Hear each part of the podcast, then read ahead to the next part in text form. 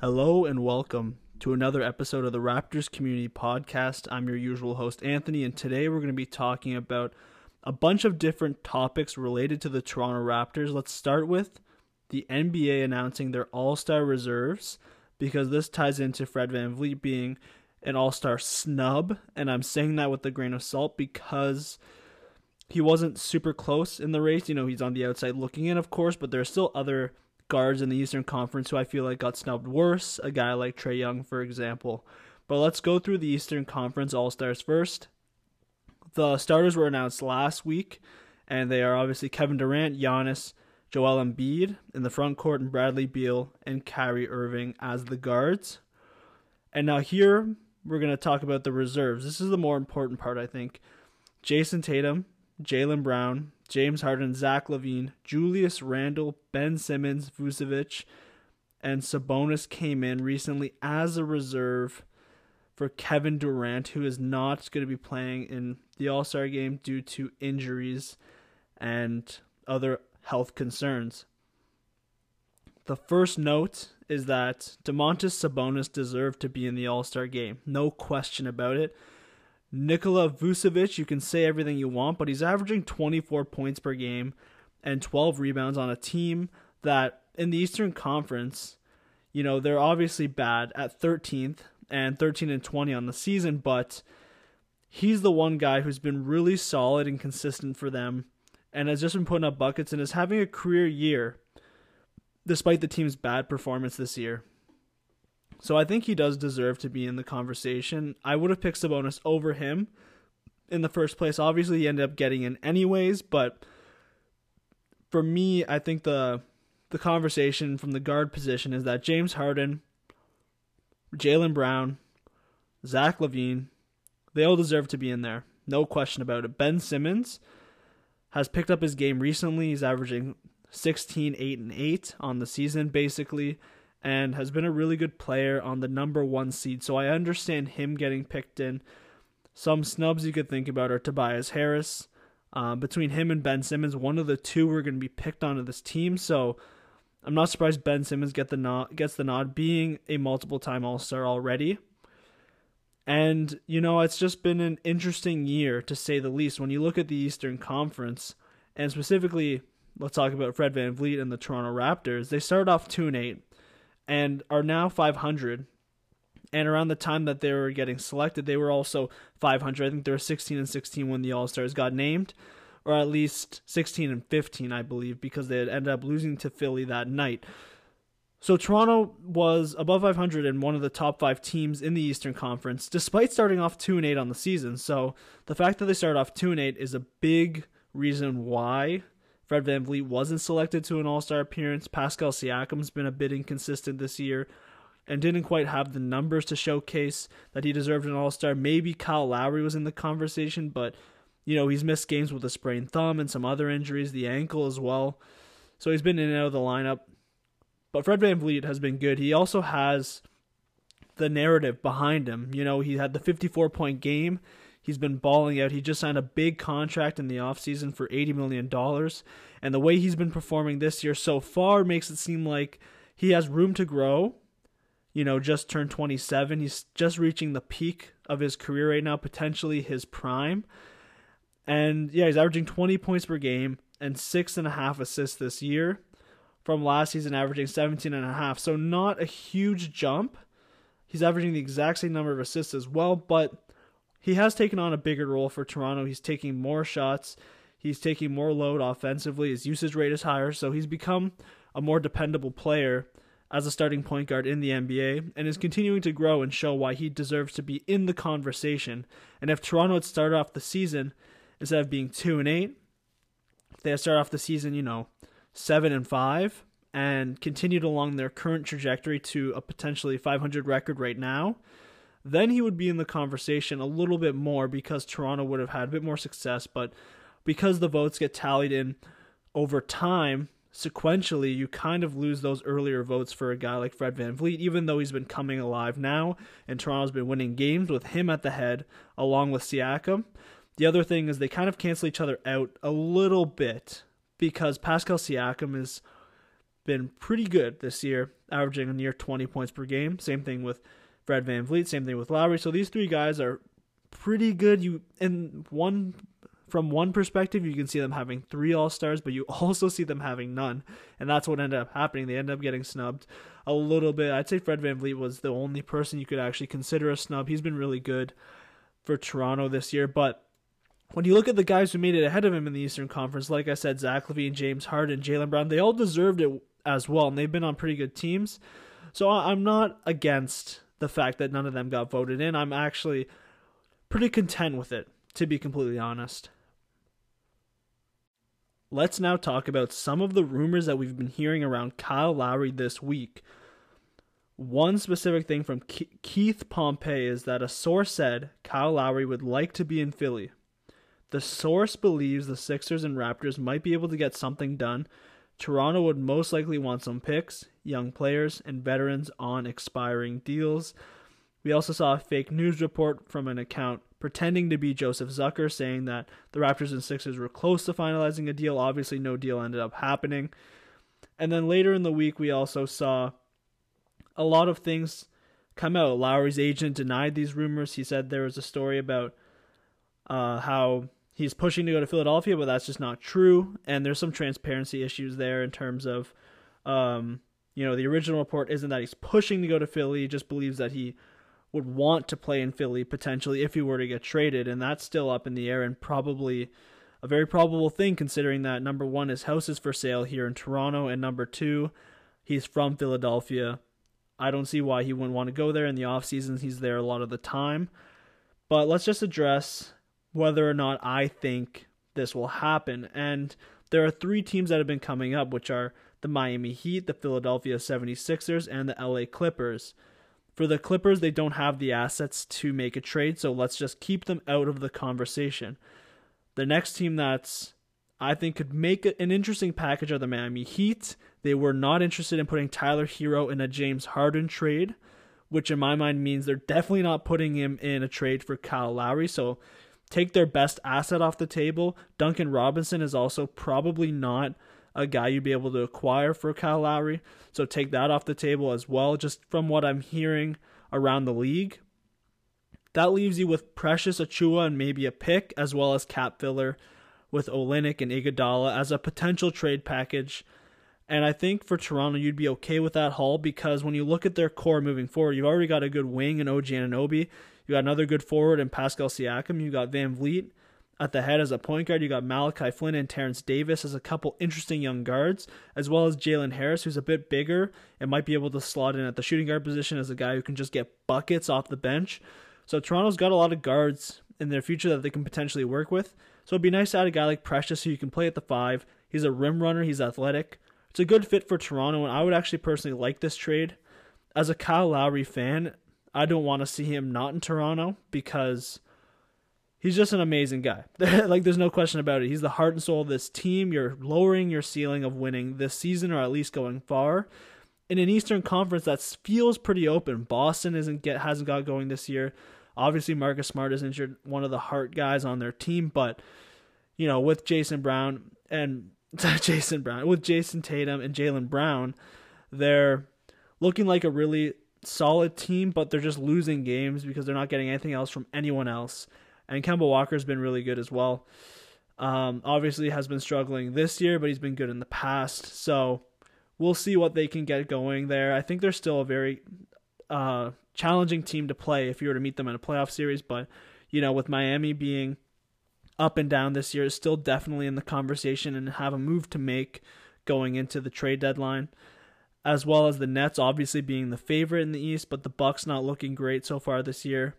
It feels a little wide open where Toronto could win a first round series if they have a good matchup and then in a second round, you know, it's 50-50. So, if Toronto does want to keep Kyle Lowry, that would increase their chances of going further in the playoffs. Can they win a title with this roster? Not really. So, under that assumption, maybe it's a better choice as a uh, a basketball team to make a move for him, get assets for your future, give him to a team like Philadelphia, who, you know, all these teams could use Kyle Lowry. You add him to any team in the NBA, and that makes them a better team automatically. Just because he's easy to fit in, he plays defense. He's a guy who plays with a lot of heart. He'll draw a lot of charges. I think he's a good fit on most every team. Miami Heat have assets. The Philadelphia 76ers have assets. So let's talk about what Philadelphia could offer. And here's a potential package I've heard getting floated around. So first of all, you need cap filler. So it's got to be Mike Scott. I want Tony Bradley because he's a young center, 23 years old. Put him in there and put in um, Danny Green as cap filler. You know, Danny Green back to Toronto. Why not? So that's your cap fill. And out of those three guys, only one really plays regular minutes, which is Danny Green. And you're going to be swapping with Kyle Lowry. And then add Tyrese Maxey, who is a young guard who can potentially take the reins moving forward for Toronto. He's shown promise. And then a pick. I think that's a really good haul in return for Kyle Lowry. And for the 76ers, you get to compete now. You get a guy who is from Philly, will likely sign longer term with them, even though he's older he's got a Chris Paul feel to him, even though Lowry's not quite as good as Chris Paul. He's still got that feel. He's a leader. He plays good defense. He can reduce your turnovers, which is something that Philadelphia has always struggled with, and this year is another one of the worst teams taking care of the ball. And Lowry would definitely improve that. You add shooting around Joel Embiid, and you can feed him every time down the floor. And you've got a big four of Kyle Lowry, Tobias Harris, Ben Simmons, Joel Embiid. The funny thing though about Kyle Lowry and Ben Simmons together is they've had some beef in the past.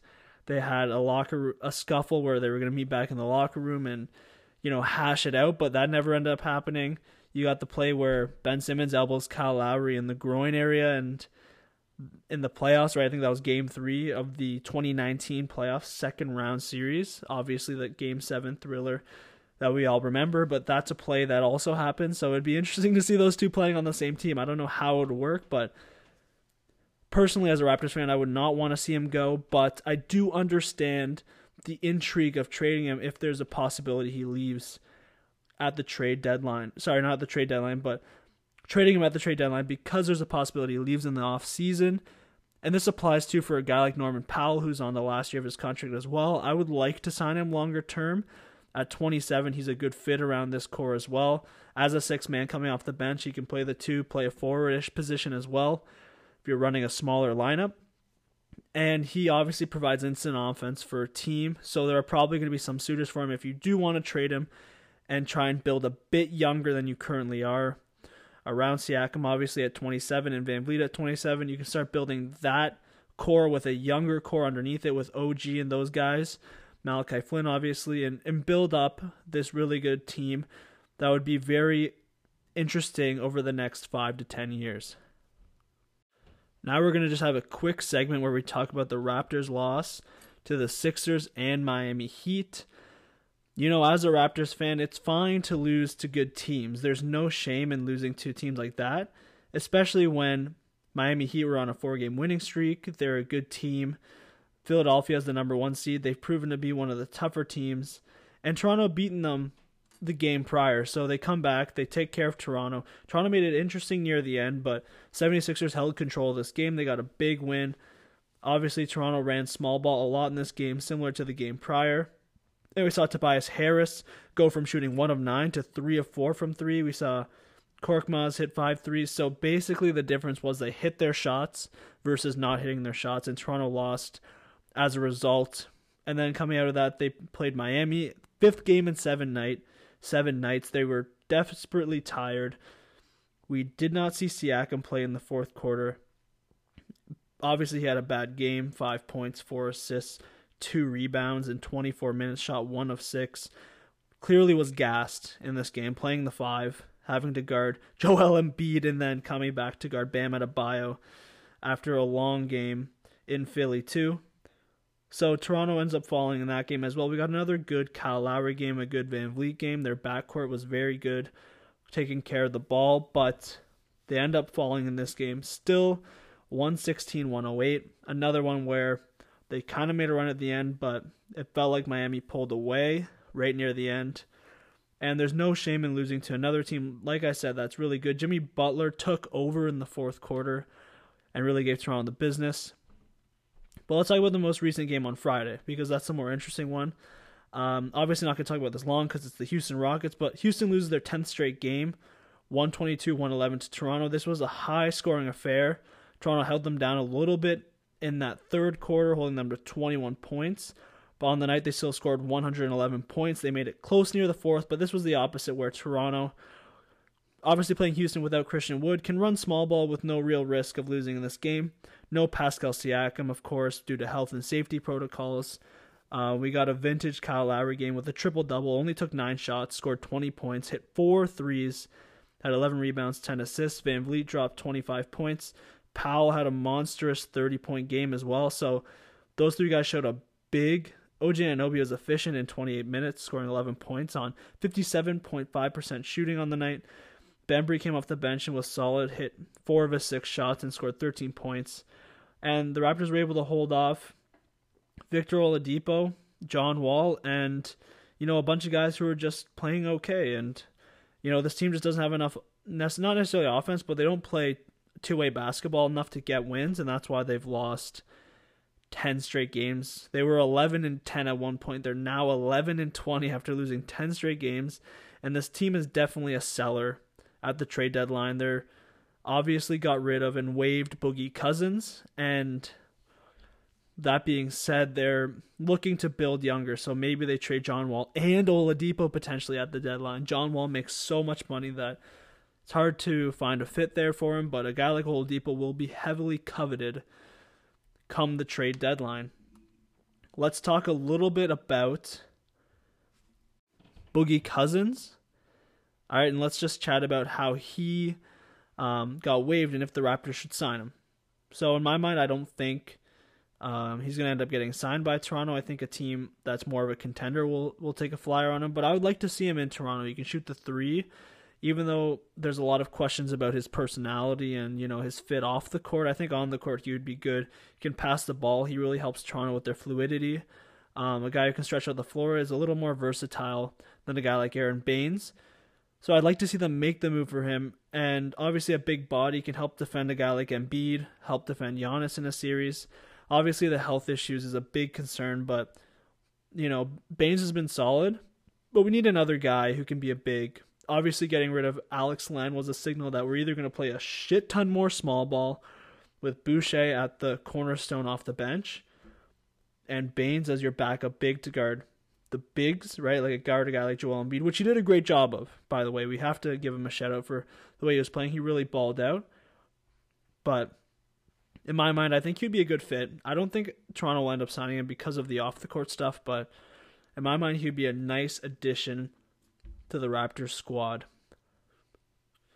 Last thing we're going to touch on is the health and safety protocol stuff that's been happening, and Nick Nurse obviously being out of the lineup, um, and a lot of the other coaches, and Sergio getting his first start as the starting head coach and getting the win for Toronto. That was big.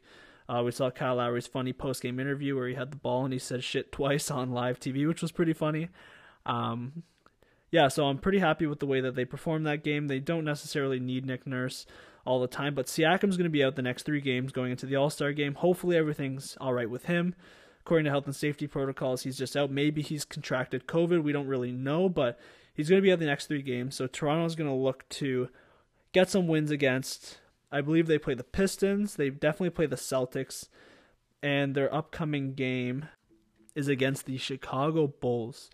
So the Raptors could easily go 3 and 0 or at least 2 and 1 in this stretch. No Siakam's going to be an issue, especially against Boston, against guarding a guy like Tatum potentially. He would be a good help guy to switch onto him, but you know, I believe in Toronto's ability to get the win against them. Siakam's never played historically hasn't played well against the Celtics anyway, so that probably won't be a huge miss, but we'll see how they come out of it. If they come out 2 and 1, I'm fine with that. If they come out 3 and 0, I'm going to be ecstatic going into the All-Star break, solidifying themselves in the top 4. And just a congratulations to our team on being a top 4 seed right now with a 500 record, which is pretty funny when you think about it. In years past, the East has been a little stronger, but this year everyone's starting off to slow start. No fans really normalize the scores a little bit, and you can see that the teams are struggling. So for the Raptors, you know, they're able to come back strong from starting off 2 and 8 and they're on the path to being finishing a top 4 seed. I think they can definitely do it. They keep working hard, keep doing what they're doing, but thank you guys for listening. I'm going to try and do the podcast weekly like this where I talk about a bunch of the news that happens in the week. Uh, next week they got 3 games before the All-Star break, so I'm going to talk about all of those. Thank you guys for listening.